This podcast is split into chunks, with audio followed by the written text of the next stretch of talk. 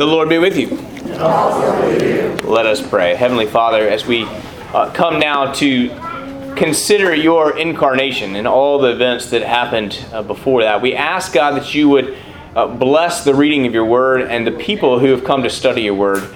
We pray, Lord, that you would lift the veil and that you would speak uh, your holy words over us. Uh, Father in heaven, give us the uh, spirit to know you uh, to love you and to commit our lives to you daily. We ask this in Jesus' name. Amen. Amen. All right, so I'm, I'm not super concerned about the fact that people are still getting breakfast. I think that's fantastic, and I want bacon. All right, um, so last week we started uh, in the New Testament. We've gone pretty much all through the Old Testament um, in the E100, Essential 100. And last week we started in the New Testament, and we saw that it is new in the sense that it is closest to us in time. It is new in the sense that it is talking about the coming of the Messiah. It is new because the covenant is for all people and not just for Jews, but it is uh, a continuation of the same story. It is not new because it's a different story. It's new because it's the, the most recent part of the same story. God has always been a God of mercy love, and grace, and God is still a God who hates and judges sin.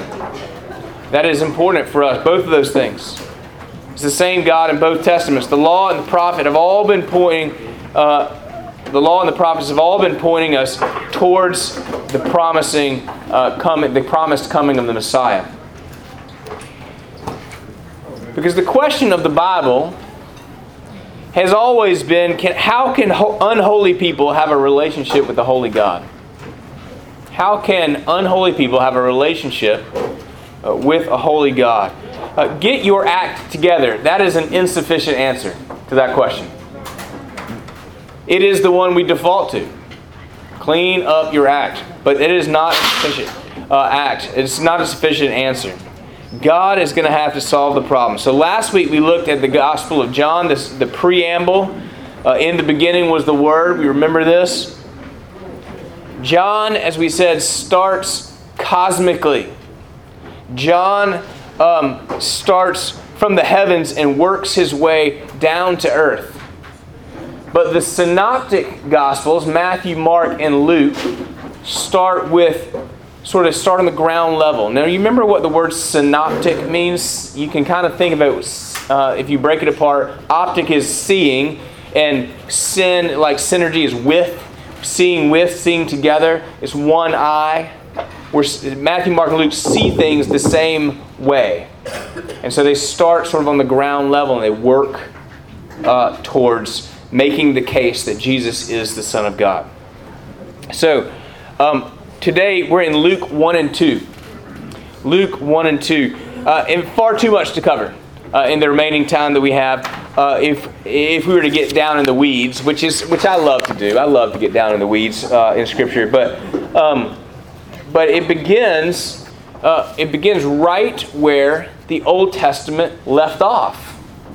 So if you remember a couple of weeks ago, we looked at the, the prophet Malachi.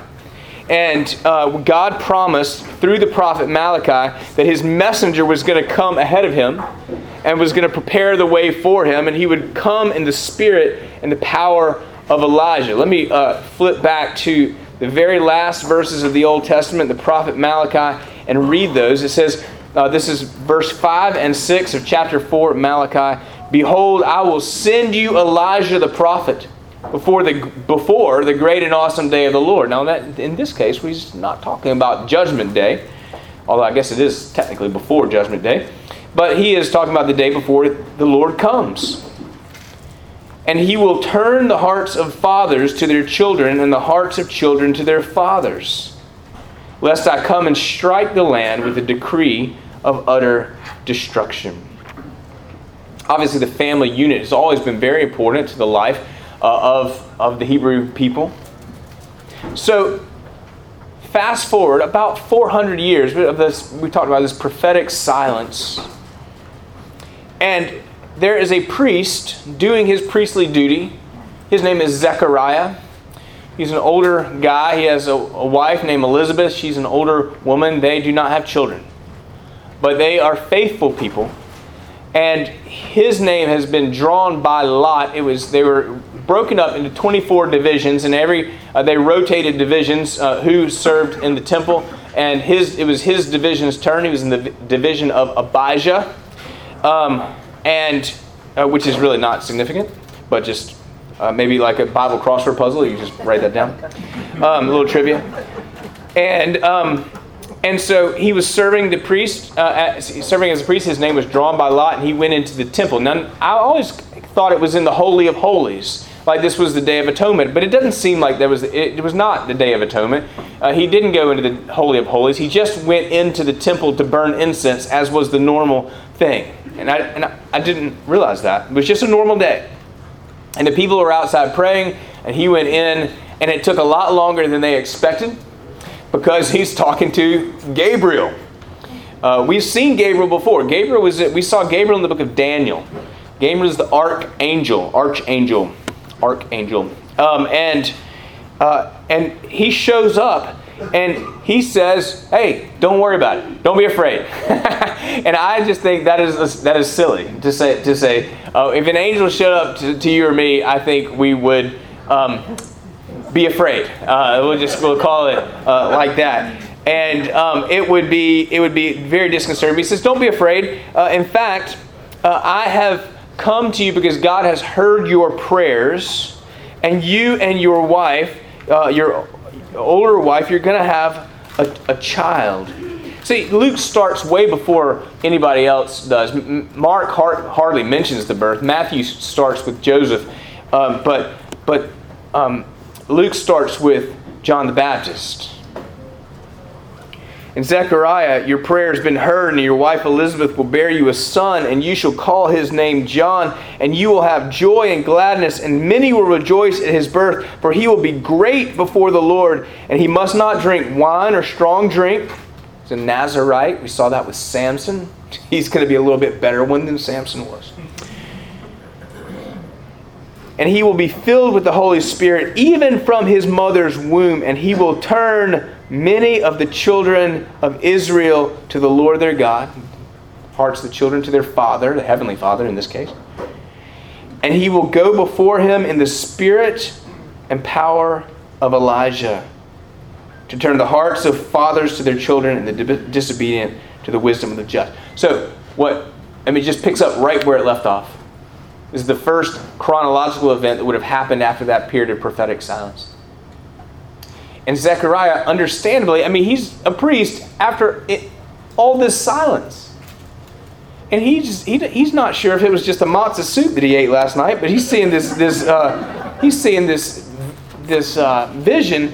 And Zechariah, so he says to him, I think it's a pretty reasonable question how shall I know this? For I'm an old man, and my wife is advanced in years. and the angel answered it. And you, I just picture this sort of thunder that comes with this answer. I am Gabriel. Just, just this sort of blast of wind.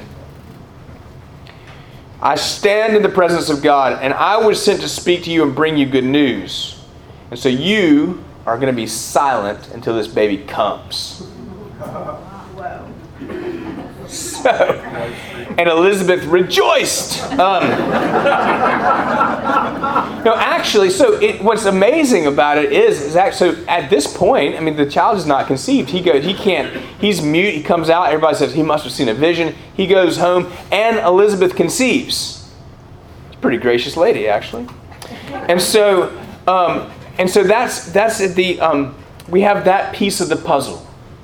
This the foretelling of this miraculous birth. Everything seems to everything big seems to happen with a miraculous birth. We have two in Luke. And so there's this miraculous birth, this woman who is advanced in years, just like Sarai was, maybe not quite that, we don't know. But she was um, she she conceives. And then we hear that in the sixth month, Gabriel comes back and he speaks to, this time, a young girl, 14 years old, maybe. That's what most scholars think. Y'all, I have a 14 year old. I said, this is scary. Scary stuff. Seriously. And she's a virgin. Another miraculous conception. And and so he comes he comes to her and he says the same thing he said to Zechariah. Fear not. Fear not, right? Do not be afraid, Mary, for you have found favor with God. Oh, no, no, I skipped ahead. Greetings, O favored one, the Lord is with you. And she was greatly troubled at the saying. Why? You know why she was great, greatly troubled at the saying? Why would God be with her? Because this is a patriarchal society. And so God surely favored men, and God didn't favor women who weren't married to a man. Why, why would God favor her? Now, I'm not saying that's the way it is. I'm just saying that's the way, probably what her mindset uh, would have been. Please don't put that on Facebook. You do not believe what our pastor said No, just trying to get her perspective. I'm troubled at the saying. Try to discern what sort of greeting this might be. And that's when the angel says, Don't be afraid. You will conceive in your womb and bear a son, and you will call his name Jesus. And he will be great. He will be called Son of the Most High. And the Lord God will give to him the throne of his father David. Now, if you remember, we looked at David, God promises, that despite all of David's baggage and all of his mistakes, God says, I'm going to put the, a member of your family on the throne forever. And we see there is a line on the actual throne of uh, Israel for some time. Most of them are not faithful men. But here we have Jesus as the fulfillment of that prophetic promise to David. He will always be on the throne. And Mary says something very similar to what Zechariah said How will this be since I am a virgin? Interestingly, if you look in the Greek, it actually says, How will this be since I do not know a man? The word know is the same word, it's, it wasn't used the same way, but it was the same word as Zechariah used, How will I know this? I think Luke is doing that on purpose because, and it's hard for me to understand because Mary seems to be about saying about the same thing. And the angel doesn't say, I am Gabriel and you're going to be quiet. He just says, immediately, he's just so gracious to this tender little girl. I mean, maybe Zechariah should have known better. He was a priest, he was Caesar. But he says, the Holy Spirit is going to come upon you and the power of the Most High will overshadow you. And therefore, the child to be born will be called holy. He'll be the Son of God. Now, Mary probably wasn't educated, but she knew how things worked. And that was a miracle. And he says, just, just so you know that it's, it's God who's at work here, and this isn't just crazy, is your cousin, Elizabeth, is also pregnant.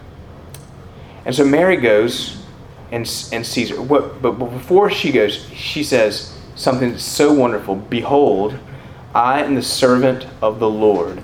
Let it be to me according to your word. And the angel departed from her. Behold, I'm the servant of the Lord. Let it be to me according to your word. Now, I want to say how brave, you probably know this, but how brave this was.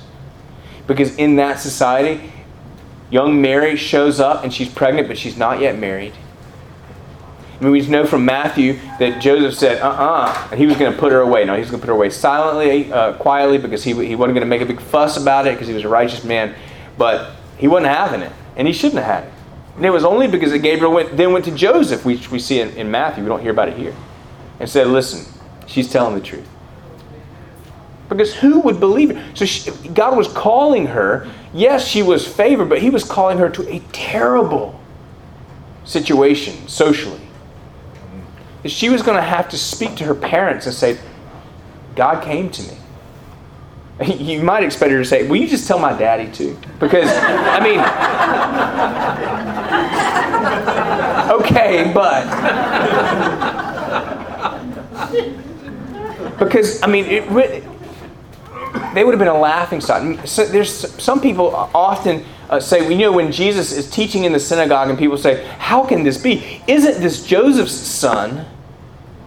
Isn't this the son of Mary? They're, what they're actually say, saying is, Isn't this that kid? Isn't this the kid that she said she was a virgin, but she was conceived out of wedlock? And and he that poor sad sack Joseph married her anyway. It would have been, we don't hear about persecution overtly, but it just, every scholar I've read on this assumes it would have been a very difficult road for them. And so, perhaps understandably, she goes to Elizabeth. She leaves town. And she stays with her until, basically, until Elizabeth um, uh, has, has John. Maybe right before. Now, it doesn't say that, she, it just says she went to Elizabeth. She rose and went with haste into the hill country. I mean, I don't know. I mean, I don't know if that sounds dangerous. I don't know. I wouldn't let my daughter just, okay, I'll see you later, three months, and just hide off into the hills. I don't know what uh, exactly that looked like. But what happens when she walks into Elizabeth's home is she says hello, and, and John in Elizabeth's womb jumps in such a way that Elizabeth knows that this is the Holy Spirit who, remember, the angel said to, to Zechariah, the Holy Spirit's going to be, uh, this child's going to be full of the Holy Spirit, even in the womb. And the Holy Spirit in John, in Elizabeth, recognizes the Holy Spirit in Jesus, in Mary, and leaps for joy. And Elizabeth prophetically speaks, Blessed are you among women, and blessed is the fruit of your womb. She hadn't said, Oh, by the way, Elizabeth, I'm pregnant. At least it's not recorded for us. Why is this granted to me that the mother of my Lord should come to me?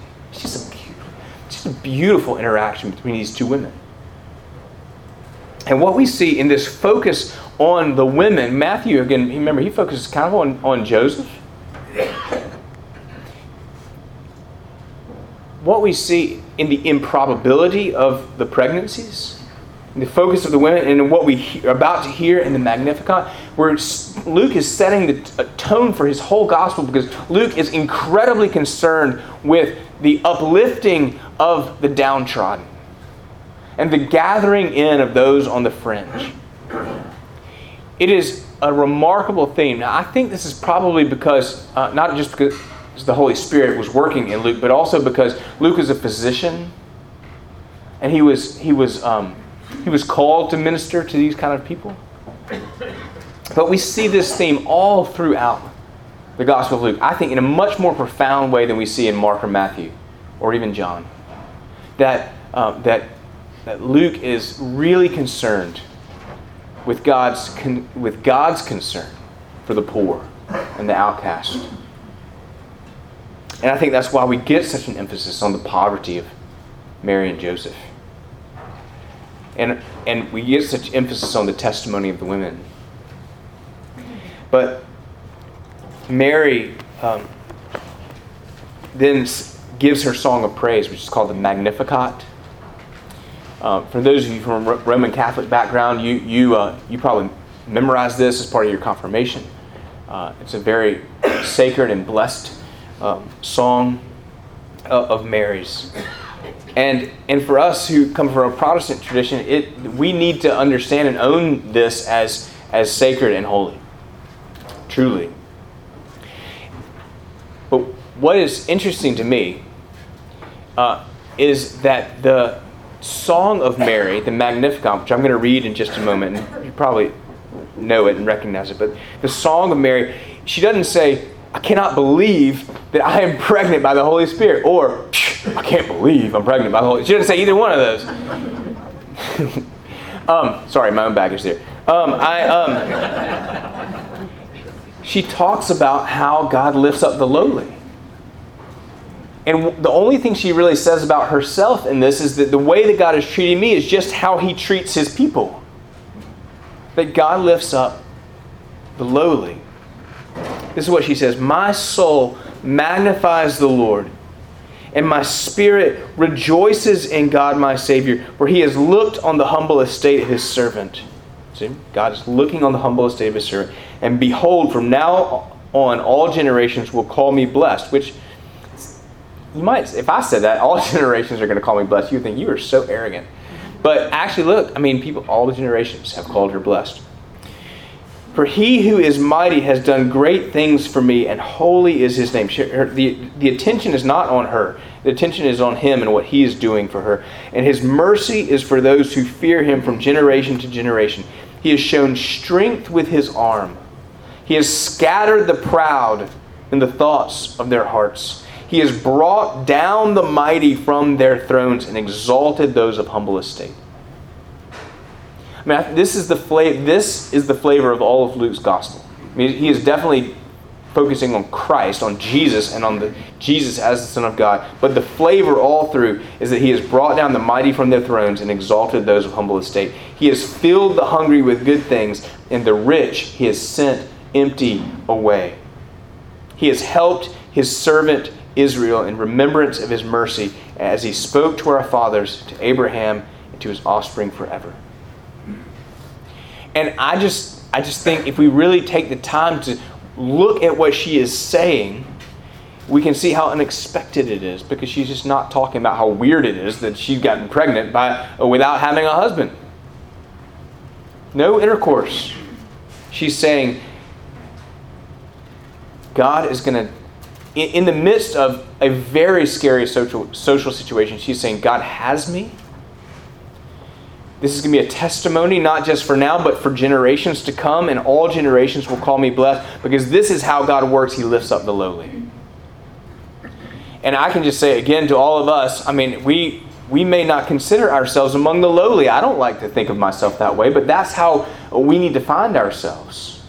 I don't mean poor and down and out, but I mean humble, willing to lift others up, because that's the character of, of God. So we start with Zechariah, John the Baptist. We moved to uh, Mary and, and um, Jesus, and then we're back to John the Baptist uh, in the second part of, um, of chapter 1. It came time for Elizabeth to give birth. Looks like Mary has just left. And they're going to name him Zechariah because Zechariah can't talk. And, and Elizabeth says, No, we've got to name him John and they go to Zechariah, so she doesn't know what she's talking about, and he writes on the tablet and says his name is John. And at that point, he can he can speak. This is actually on the eighth day. This is after his circumcision. So for, he, he had to be quiet for the whole first week on that baby. It's probably a good thing. Um, so um, so the name of John, and then Zechariah has a prophetic song. And again, it is about the character of God and the, the pattern of God that He lifts up uh, the lowly. It's really uh, beautiful. But he finishes with saying, eh, speaking over John, this eight day old child who's just been circumcised on the eighth day. And you, child, will be called the prophet of the Most High. For you will go before the Lord to prepare his ways to give the knowledge of salvation to his people in the forgiveness of their sins. Because of the tender mercy of our God, whereby the sunrise shall visit us from on high to give light to those who sit in darkness and in the shadow of death. In other words, you, child, you, John, you're going to go before the Lord and you're going to tell people about the coming salvation. You're going to remind people that, that God is uh, slow to anger and abounding in steadfast love. And you're going to tell people about the tender mercy of God. And then He is going to come in power and show them that mercy. And the child grew, became strong in spirit, and he was in the wilderness until the day of his public appearance to Israel, which is the way that Luke is saying that John was just a country boy. Now, I've kind of gotten excited. I have. Uh, I've not even looked at any of these notes that I wrote out for you. He was a Nazarite, right? He couldn't cut his hair, and he couldn't be around dead, and he couldn't. Yeah, he was. He was essentially a Nazarite. We don't. We don't get that word, but yeah, he can't. Yeah, so he was a. I mean, he's always portrayed as just this wild woolly dreadlock, you know, bugs flies around his, you know, just um, a camel hair. You know, he's just he's always perceived as this sort of wild man in the wilderness. Mm-hmm. Yeah, for sure. What amazes me about the 14-year-old Mary is Just 14 year olds. Right. Well, she was full of the Holy Spirit. What, how articulate she was, she was full of the Holy Spirit. Um, I mean, it, let's be clear about that. She was not chosen because she's articulate, because she was particularly holy, or she was just chosen because she was chosen. Now, I do believe she's holy. I don't mean to, to offend anyone's uh, sensibilities, but uh, but she she's um, I, I am not one who thinks that she was without sin. She she was uh, she needed her Lord and Savior just as much as you and I. All right. So we uh, we then come to chapter two, and that is of course the famous uh, birth narrative we hear at Christmas. In those days, a decree went out from Caesar Augustus that all the world should be registered.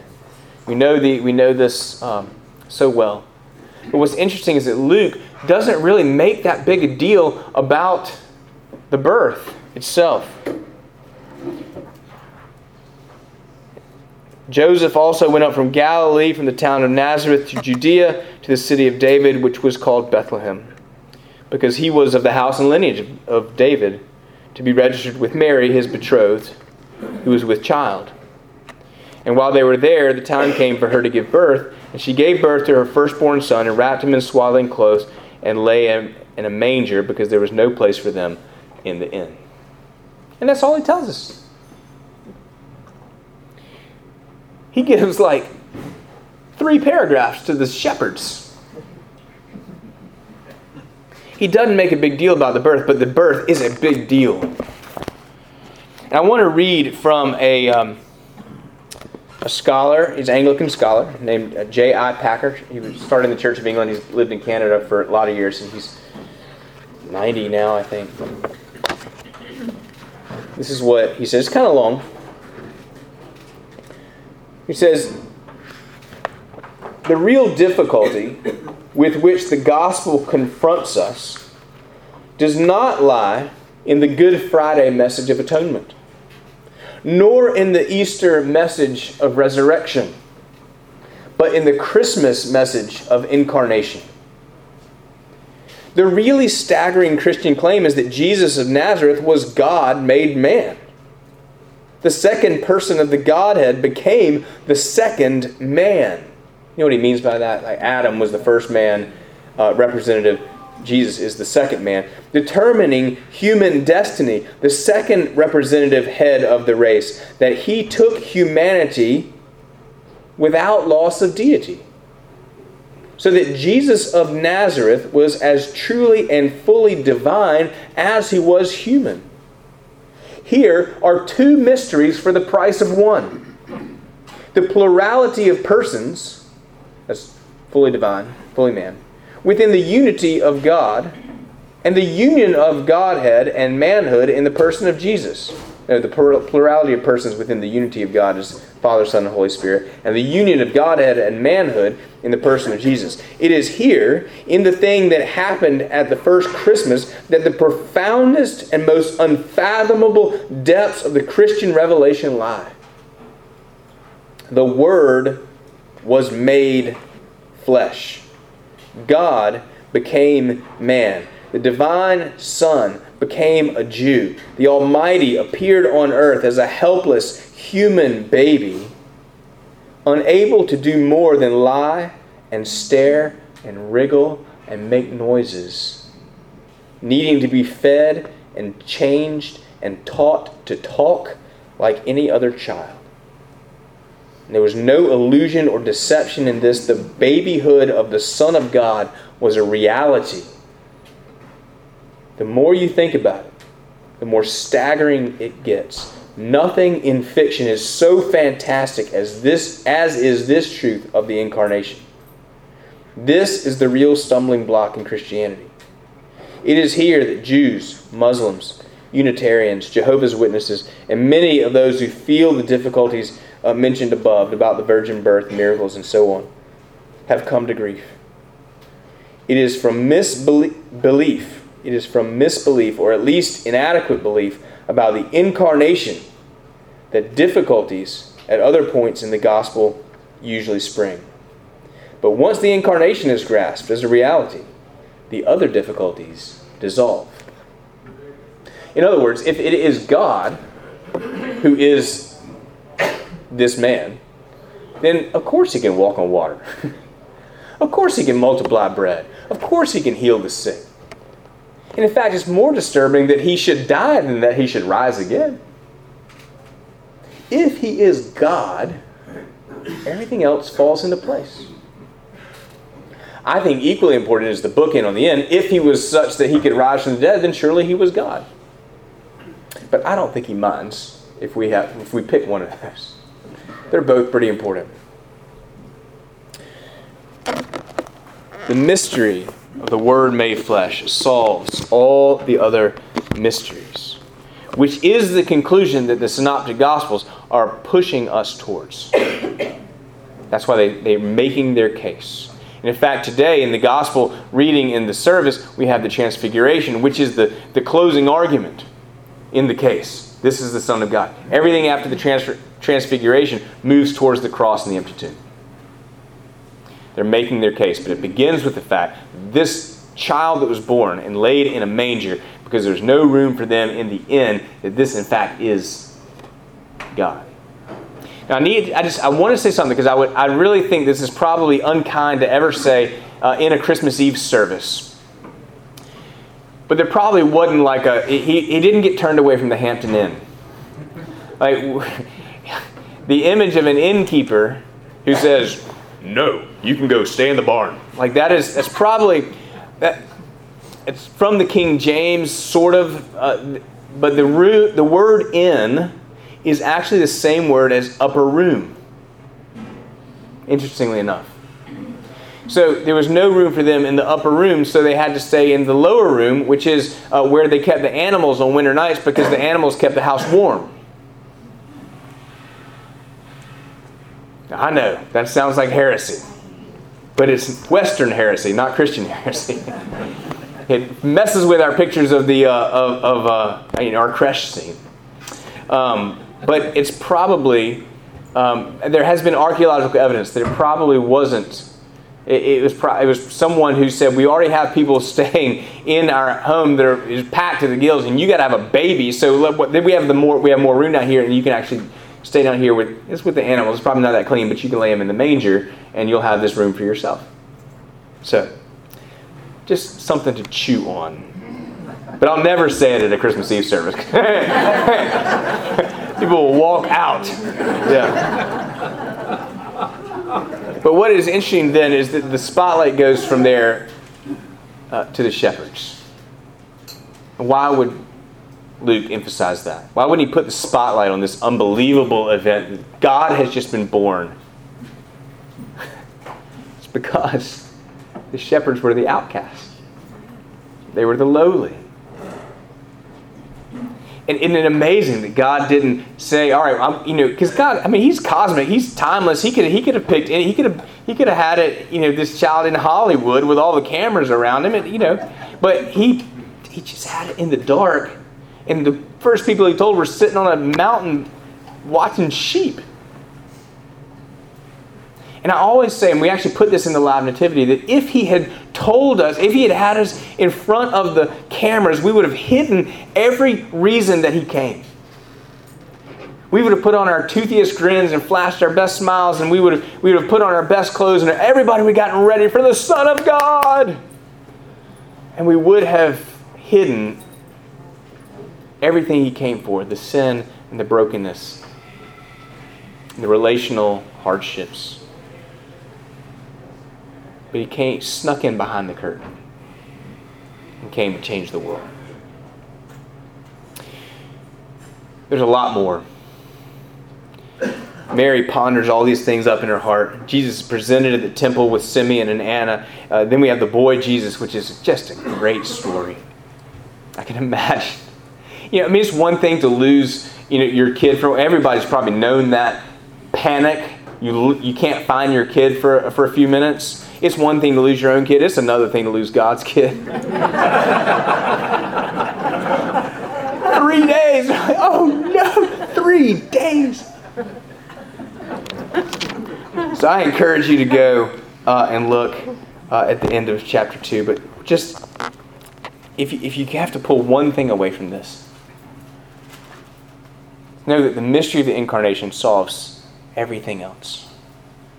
And it was it was the continuation of the story. And this is the beginning of the final chapter that says Jesus has come to be the solution to the problem that the Bible is asking. How can unholy people have a relationship with holy God? Amen? All right. Questions, Co- comments, questions. We got about room for um, just a minute. Have we been told that re- the resurrection is the whole key to, Haven't we been told that the resurrection is the whole key? Yeah, I probably said that. It is. Because remember, I said I, I just think I kind of come at it from the other end. If, if he rose from the dead, then I'm, then of course he can. But it, it's both. Yeah. People will say, "What's more important, Christmas or Easter or Good Friday?" And the answer, of course, is what?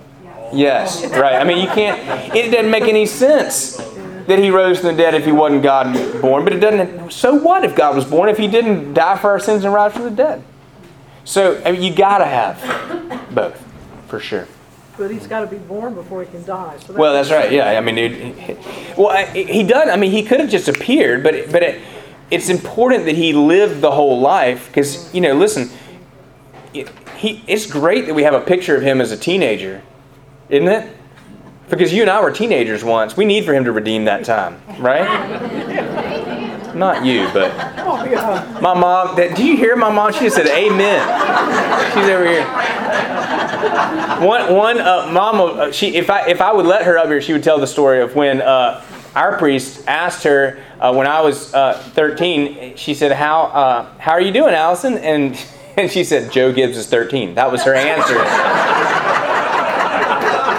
The same age as Jesus, and I'm sure that's what the, that's what that priest said. You know, that's just the same age as Jesus. I don't think that's what she said.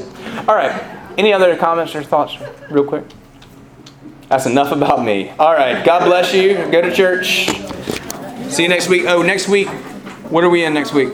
Look at. Look, I forgot to look. Oh, it's chapter. It's chapter 54 and 55. Matthew. Oh, that's temptation. Temptation narrative.